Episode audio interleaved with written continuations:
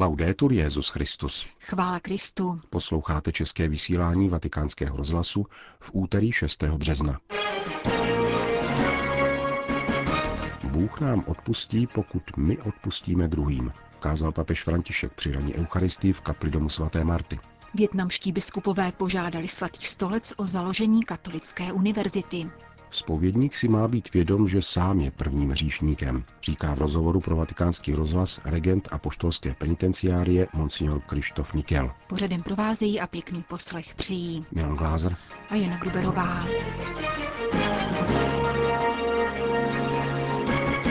Zprávy vatikánského rozhlasu.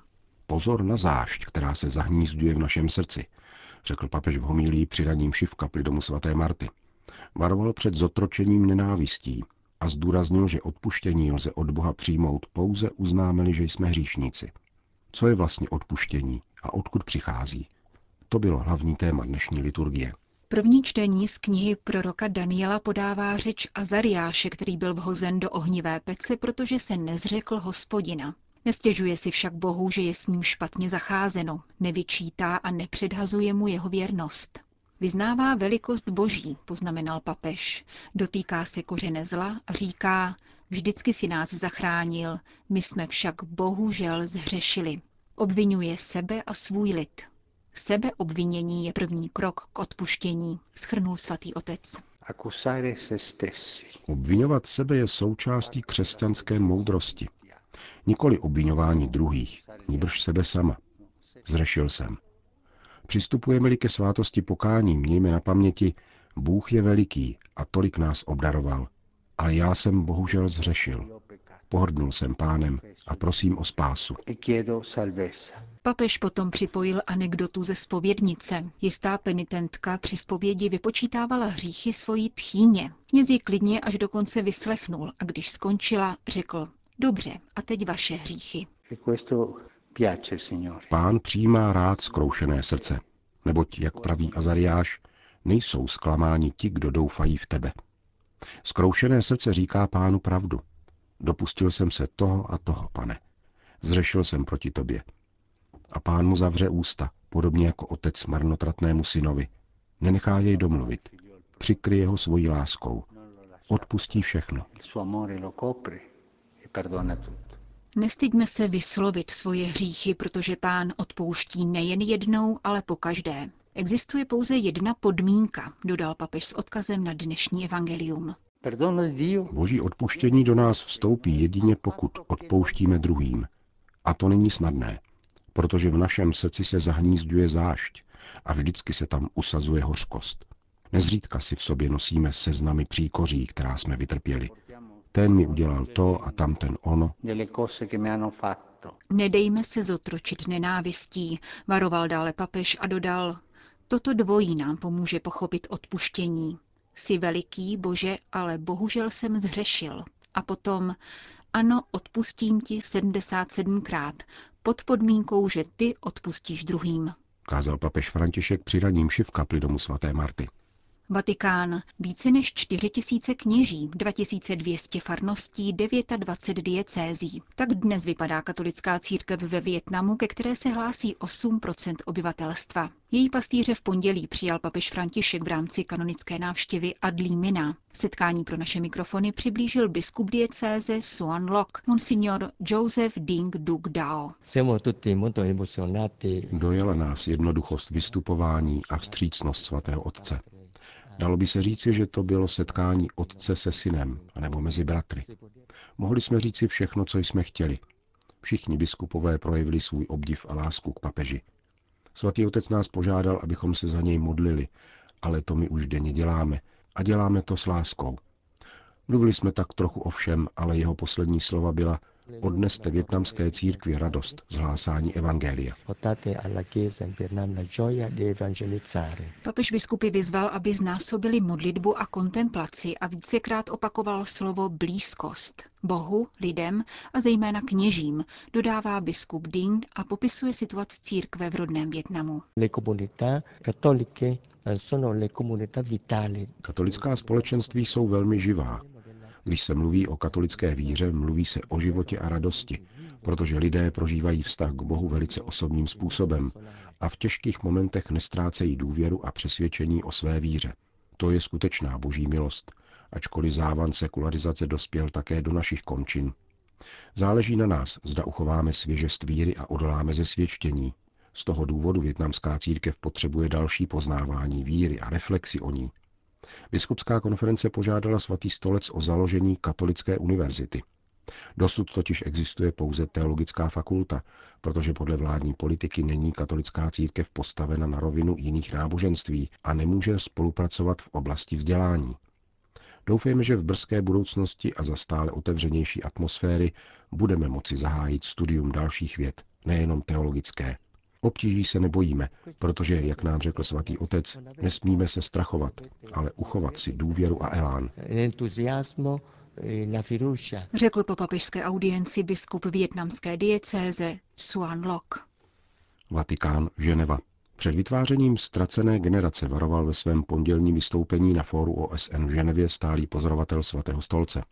Arcibiskup Jurkovič vystoupil v rámci zasedání Rady pro lidská práva na téma práv dítěte – v úvodu připomněl alarmující údaje UNICEFu, podle nichž v loňském roce humanitární katastrofy zasáhly 535 milionů dětí, což znamená čtvrtinu celosvětové dětské populace.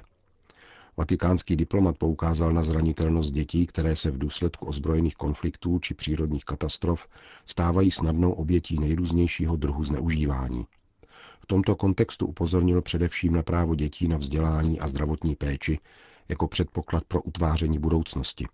Však děti nemohou těžit z těchto a dalších lidských práv, pokud nejsou při narození zaregistrovány. Pokud se nevykročí na patřičnou cestu vzdělání a rozvoje, hrozí těmto dětem, že se stanou ztracenou generací, dodal arcibiskup Jurkovič a vybídl k zajištění přístupu k občanství, zdravotnictví, vzdělání a šíření kultury úcty k lidským právům a důstojnosti každého dítěte. Vatikán. Krátce po návštěvě Ruska zavítal v pondělí do Vatikánu, ale nikoli do Itálie, rakouský spolkový kancléř Sebastian Kurz. Jak řekl naší německé redakci, při půlhodinové papežské audienci se mluvilo především o roli Rakouska v Evropské unii. Hovořili jsme také o boji proti pronásledování křesťanů, o tom, co můžeme dělat proti změnám klimatu a o nutnosti odzbrojení a budování světa bez jaderných zbraní. Nadnesl jsem také téma migrace a věřím, že zde máme podobné postoje. Tedy, že je nutné pomáhat přímo na místě a podporovat lidi v jiných částech světa, kteří žijí ve špatných životních podmínkách. Svatý otec již vícekrát opakoval, že státy mají přijmout pouze tolik lidí, aby je pak dokázali integrovat. Rakousko přijalo podstatně více lidí než téměř všechny státy Evropské unie s výjimkou Švédska – ale nemůže pokračovat v neomezeném přijímání do střední Evropy, protože to ohrožuje naše systémy a není to trvalá cesta pomoci. Sebastian Kurz spolu se salzburským zemským hejtmanem Wilfriedem Haslauerem, který rovněž přicestoval do Vatikánu, pozval papeže Františka k návštěvě Rakouska u příležitosti dvoustého výročí vzniku světoznámé koledy Tichá noc. Tuto píseň předávající ústřední křesťanské poselství si ročně zaspívají zhruba 2,5 miliardy lidí, řekl salzburský hejtman římskému biskupovi. Vatikán. Apoštolská penitenciárie každoročně nabízí v postní době kurz o svátosti smíření, určený novokněžím, jáhnům a bohoslovcům v posledních ročnících studií. Letošní již 29. ročník probíhá tento týden v paláci papežské kanceláře. Naším přáním je pomáhat kněžím, aby si lépe uvědomili velikost a vznešenost svátosti smíření. Její slavení vyžaduje odpovídající teologickou, právní a pastorační přípravu, protože, jak mnohokrát zdůrazňoval papež František, spovědník nesmí improvizovat. Říká pro vatikánský rozhlas regent apoštolské penitenciárie Monsignor Křištof Nikiel. Papež neustále upozorňuje na postoj přijetí, blízkosti a laskavosti, který by si po vzoru milosrdného otce ve své pastorační činnosti měli kněží osvojit. Účastníkům loňského kurzu papež kladl na srdce tři aspekty. Dobrý spovědník jako skutečný přítel Ježíše, dobrého pastýře, má přistupovat tajemství smíření obvázán modlitbou. Modlitbou k pánu o dar pastorační lásky a modlitbou za věřící, kteří za ním přicházejí hledat boží milosedenství. Přitom si má být vědom, že sám je prvním hříšníkem, jemuž bylo odpuštěno a proto je také schopen porozumět zraněním druhých. Dobrý spovědník je člověkem ducha, rozlišování a slitování. Svatý otec připomněl, že kněz je volán k pokornému naslouchání boží vůli, protože při slavení svátosti smíření není pánem, nýbrž služebníkem. Ve spovědnici má tedy přijmout Ježíšův postoj vůči našim hříchům, postoj, který nevyhrožuje, nýbrž laskavě volá a dodává důvěru. A konečně dobrý spovědník je také evangelizátor, protože neexistuje autentičtější evangelizace než setkání s milosedenstvím, jež je pravou tváří Boha. Církev se připravuje na 15. řádné zasedání biskupské synody, která se letos v říjnu má zabývat otázkami mladých lidí, víry a povolání. Jakou roli má v rozlišování životní cesty svátost smíření? Apoštolská penitenciárie přispěla k reflexi probíhající na toto téma v církvi právě odkazem na ústřední roli smíření pro rozvoj víry a schopnost rozlišování u mladých křesťanů. Nezapomínejme, že také Jorge Mario Bergoglio vyprávěl o tom, jak v 17 letech prožil intenzivní lásky plnou boží přítomnost při zpovědi a právě v tomto okamžiku pochopil, že jej pán volá k řeholnímu životu v tovaristu Ježíšovu. Právě vzhledem k významu svátosti smíření pro rozlišování povolání mladých lidí a poštolská penitenciárie plánuje ve dnech 26. až 27. dubna letošního roku pastorační sympózium věnované tomuto tématu. Řekl vatikánskému rozhlasu regent apoštolské penitenciárie Monsignor Křištof Nikiel. Turín. Nemyslím si, že by svátost smíření procházela krizí, má právě naopak. V kostelech, kde je k dispozici spovědnice se vstřícným knězem, rozhodně nechybějí také věřící. Domnívám se, že problémem jsme částečně my, kněží, Zážitky ze spovědnice se totiž vrývají hodně hluboko a pokud kněz nežije vyrovnaně jako zasvěcená osoba, nahánějí mu strach a působí zmíněnou krizi. Domnívá se v rozhovoru pro list Avenire otec Marino Basso, jeden z 1070 misionářů milosedenství, které během jubilejního roku papež František vyslal k rozřešování hříchů vyhrazených svatému stolci. Ročník 56, 37 let kněžství, diecézní pověření k vykonávání exorcismů a dlouholetá spovědní praxe. Kromě jiných úřadů byl totiž Don Marino po 12 let rektorem Turínské baziliky Pany Marie Těšitelky, diecézní patronky, do které se Turíňané uchylují v čase městského i osobního soužení.